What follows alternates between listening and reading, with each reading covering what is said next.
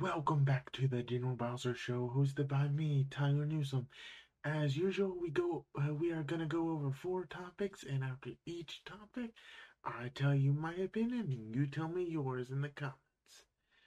Let's get into our first topic. Our first topic is a CBR article that says Superman and Lois solves a Fortress of Solitude mystery and heals a major Jon Kent issue. The article is by Ronaldo Maddenden. Sorry if I didn't get that right. It says, Warning.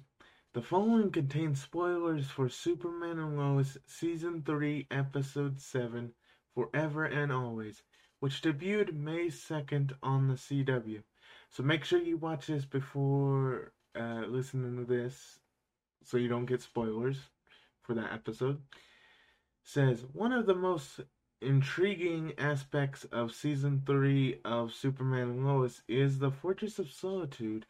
The first two seasons had it functioning well with Jor-El's artificial intelligence helping the Man of Steel the hologram provided information on Earth and intelligence on enemies. It also provided tech to heal Kal-El and acted like a tri- uh, trump card in times of desperation. When it was destroyed by Tal-Rho, Kal-El was able to rebuild it.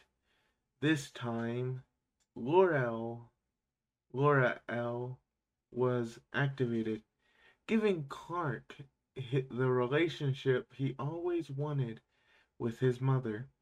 However, as season 3 continues detailing Lois's battle with cancer, many wondered about the usage of the fortress.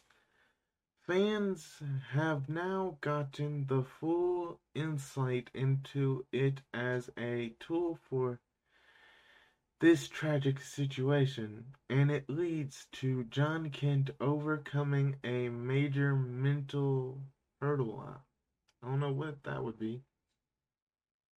Uh, Superman and Lois Fortress of Solitude is actually dangerous? Jon lashes out at his parents for keeping secrets about the severity of Lois's condition.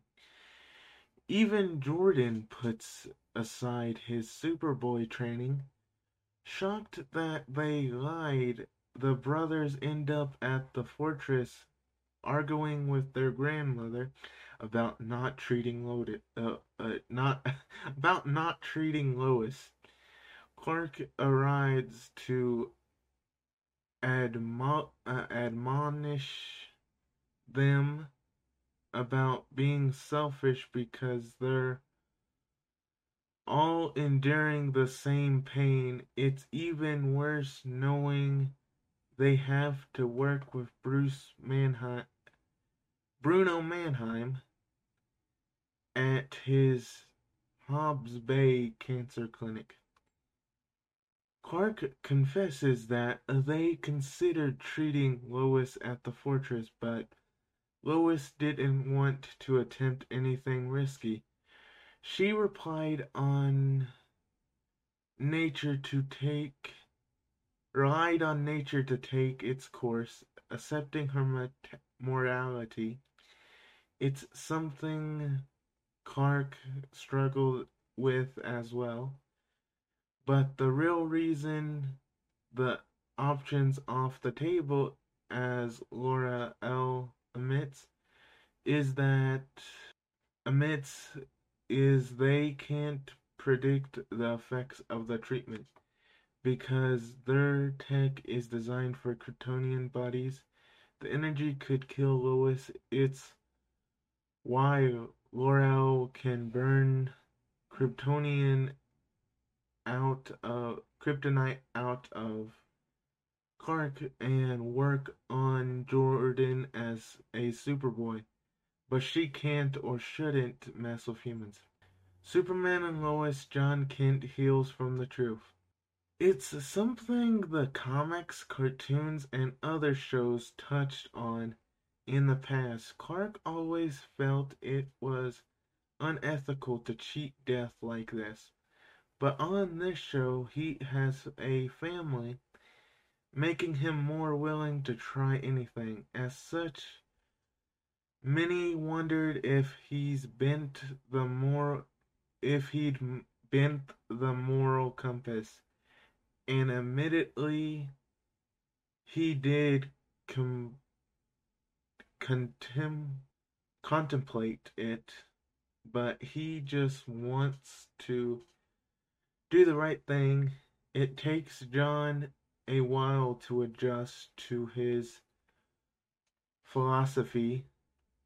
However, understanding the emotions are getting the better of him the kids can tell he's processing grief and rage right now. He's always felt helpless as a non Kryptonian. Ironic given his he's the Superboy taking up the mantle in the comics. In this case, the Agist builds so much that he can Eve, he even insults Lor-El for treating him and Lois like black sheep. Clark eventually works through the problem with Jon, who apologizes and accepts the fortress isn't a toy.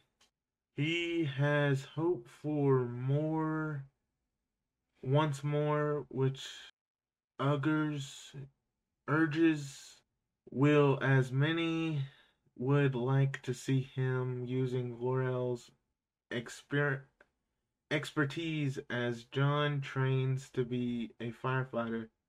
He's a tech prodigy too, so the fortress could help him improve tools in the field and build more weapons with steel and that to keep saving the world. But for now, the teen is still very much heartbreakingly distracted by Lois's health, giving him a very human, relatable arc of a son not wanting his mom to die. They, uh, that's the end of the article. So, I thought this episode was pretty good.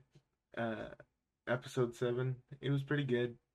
Uh, I liked all the action, and maybe uh, Jon could use the Fortress of Solitude to, you know, help him, because maybe we'll see that um, in like the future where it, it just the whole town is like uh, have Kryptonian tech all over.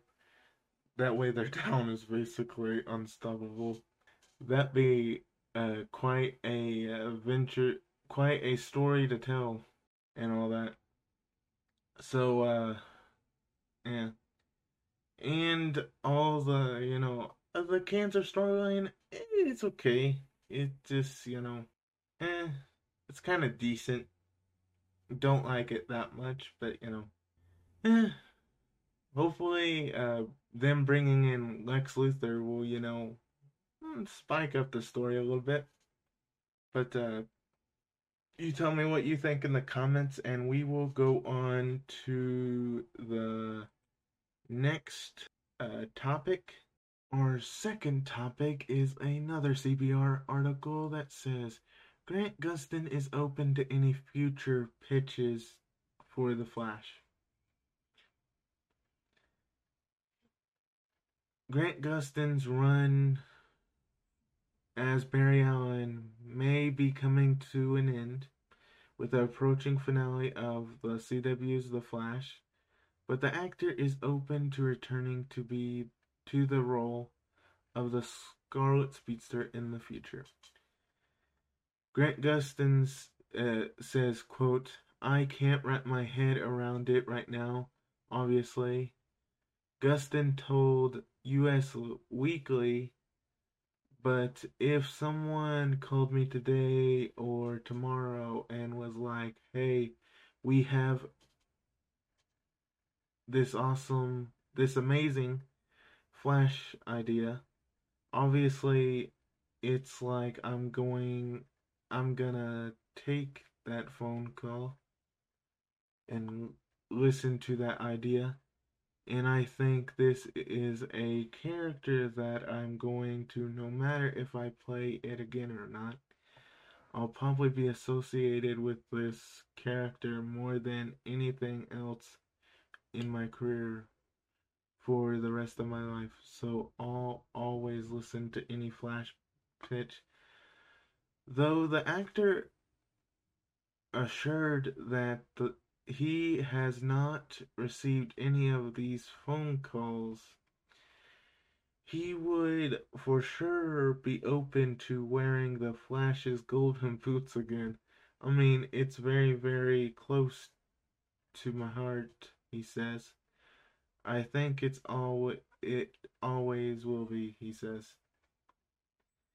Okay, rumors of Gustin appearing in the Flash movie have been circling since 2021. In April 2022, many DC fans called for the actor to replace Ezra Miller in the film following Miller's string of controversies, a lot of controversies. Miller's run in with Gustin on the Flash series during 2020's Crisis on Infinite Earths crossover event coupled with the new film's multiverse storyline, opened the door for Gustins to cross universes and potentially become DC's big screen version of the fastest man alive. Gustin's online fan casting eventually led to more rumors suggesting that he would indeed replace Miller, as the DC Universe's silver screen Barry Allen, starting with a cameo in the upcoming movie, upcoming film. Gustin denies Flash movie rumors. In April 2023, Gustin shot down any speculation of his involvement in the Flash movie. He says, quote, no, he responded when asked if he would appear in the Andy um, Muschietti directed feature. There's been a lot of rumors out there for a long time, and no one's come out directly and asked me ever. On the record, you know, people ask me on the street all the time, and yeah, I'm not keeping some big sec- big elaborate secret, he says. While the Flash is gearing up for the first solo outing on the big screen, the CW is preparing to bid farewell to its near decade long take on the beloved DC character. The network recently released the official synopsis for A New World Part 4, Season 9's 13th and final episode. In The Flash's fast approaching finale, the Flash Grant Gustin, the fastest man alive, is tasked with his greatest challenge yet to save the timeline and save existence. The synopsis reads Friends old and new gather for an epic battle to save Central one last time. The series finale of The Flash airs Wednesday, May 24th at 8 p.m. on the CW just before DC Studios' The Flash hits theaters on June 16th. Hmm. I think that uh, it's good that he is uh, open to any, you know, uh, pitches for a new Flash series. I know I found a series on YouTube that was like about Impulse, but you know, they already got like the casting for, you know, old. So, and maybe they'll do more like uh Flash fan series in the future where they can put him uh in the show. So uh if you want to pitch a Flash show, uh apparently just because they because that would be interesting. um yeah, I think it would be nice to, you know, have him in other iterations of Barry Allen Flash shows. So tell me what you think in the comments and to the next topic.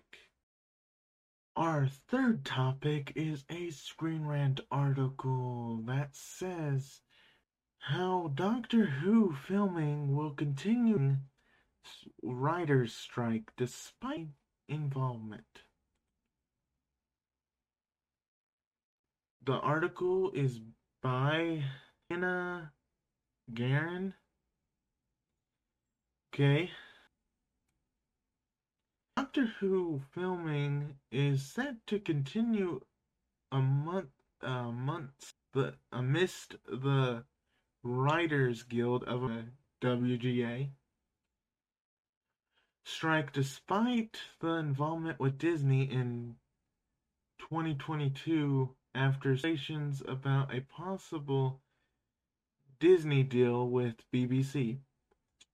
The reporters were confirmed that season 14, the 60th anniversary special, would air on Disney Plus. Both are set for release towards the end of 2023 and Disney's streaming platform will release Doctor Who's 60th anniversary special and season 14 internationally. Well, that's good.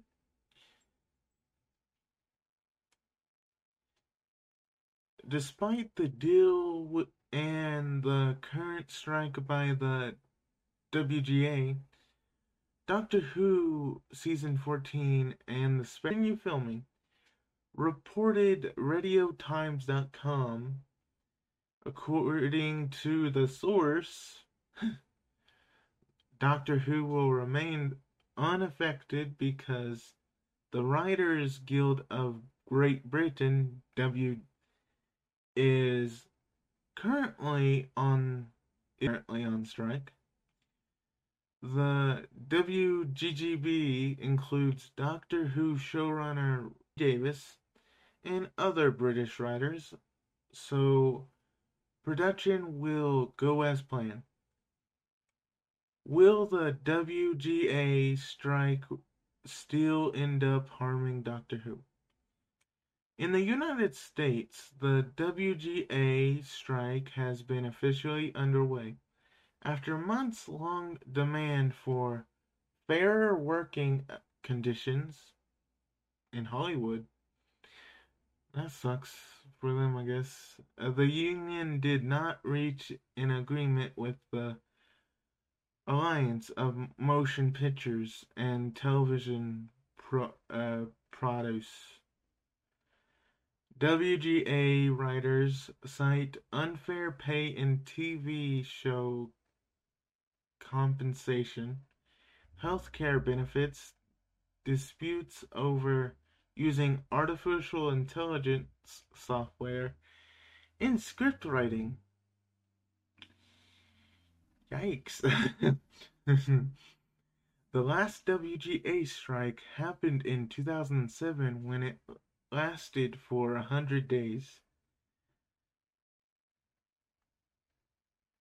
Uh, throughout the strike, WGGB representatives express their solidarity with the American writers cause cause but the WGGB or writers did not join picket lines in measures to expand on the strike internationally ever discouraged its members from working on productions for the duration. Okay. Doctor Who Season 14's continued production UGGB boundaries while much of its writing staff is Great Britain based. BBC's Disney Plus deal means it is now a US co production. Thus, even though Doctor Who's Doctor Who is not WGA staffed, it is some WGGB could feel uncomfortable continuing to write for the program because of their recent advice. Time will tell as the WG bike continues, and as of now, Doctor Who continues production. SwordioTimes.com. Now, uh, what I think about this, our fourth topic is a Screen Rant article that says Phineas and Ferb Revival Series creator gives an exciting update. Okay? Dan Povenmire has given an exciting update on the Phineas and Ferb Revival series an animated Disney series that first premiered in August 2007. Phineas and Ferb has since become one of the studio's most successful series, winning three Primetime Emmys, uh, Emmy Awards in 2011 and 2012, while the series came to an end after season 4 in 2015. It was announced in January that 40 new episodes, new Phineas and Ferb episodes have been ordered, with creators Povenmire and Jeff Swampy Marsh returning as executive producers. In the in a video to TikTok by Povenmire, the creator has confirmed that production on the Phineas and Ferb revival officially began on May 3rd. While Povenmire is excited for the upcoming project, he also discusses his struggles producing it and Hamster and Gretel season 2 at the same time and assures that the WGA writers strike won't have any effect on either show. See what Povenmire said in the quotes, quotes and video below. So today, it, uh, he says, quote, so today is the first day of our new Phineas writer's room. And this morning, after months of very thoughtful conversations about how I can delegate and how I can schedule so that I can run both shows, Hamster and Gretel, without it completely destroying me. My usually very reserved producer, Brady, texted me this. Let's do this double show crazy and then woohoo. Yeah, let's do this. Let's go, he says. Uh, what to expect from the Phineas and Ferb revival show? While unconfirmed, the original voice actor for Phineas, Vincent Martella, has been teasing his return to the series since August 2022. Though neither Martella nor Povenmire have revealed much about what the new series will hold. Disney has confirmed that the new Phineas and Ferb series will run for at least 40 episodes spread over two seasons with the possibility of further renewals, which I guess 40 episodes would be uh, 20 episodes a season. There has also been no word on whether or not Phineas and Ferb will stream on Disney Plus. Well, obviously. I, I thought I seen that it would stream on Disney Plus. Probably a rumor. Responding to a viewer comment on the video, Povenmire has teased that the new Phineas and Ferb series will have some episodes set in different time periods, including the characters' teenage years, with the 2015 season 4 finale following Phineas and Ferb on their final day of summer vacation. It's unclear what the pilot of the new se- seasons will be and if they'll differ significantly from the classic Phineas and Ferb episodes.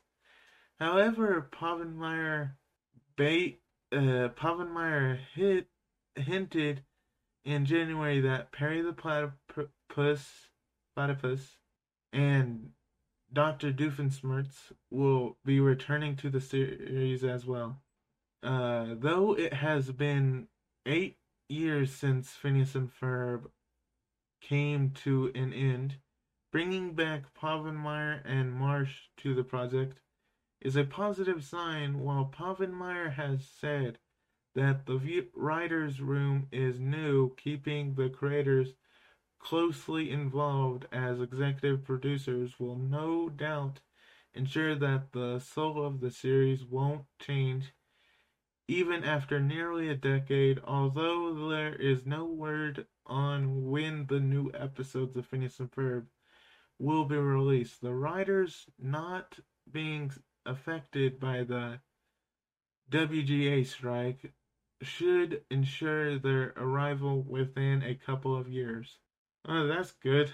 Um, I'm actually excited. I'm actually excited for the series. Like, I watched Phineas and Ferb when it first started, and it was great. I wonder if the series is gonna do like where Phineas and Ferb are, you know, older and, you know, they have kids and their kids, you know, are inventors too. And that would be great. And then they help them out with, you know, inventions and stuff. They would have to, you know, in the future be like, you know, engineers, like have their future uh, grown up adult selves be like engineers and stuff. Because because they definitely build a lot. I mean, yeah, I can't wait for this series to come back because Harry and Dr. Doofenshmirtz battles and stuff like that, that was good. I wonder if they'll do like a crossover again, a crossover with, you know, Hamster and Gretel or, you know, others, other of Povenmire series, Povenmire and Swampy series. Yeah, tell me what you think in the comment and thank you for watching this podcast uh, episode. Um, hope you enjoyed it and make sure you like and subscribe subscribe and share with your friends if you're on YouTube, and follow me if you are on Spotify or all the audio versions. Peace out.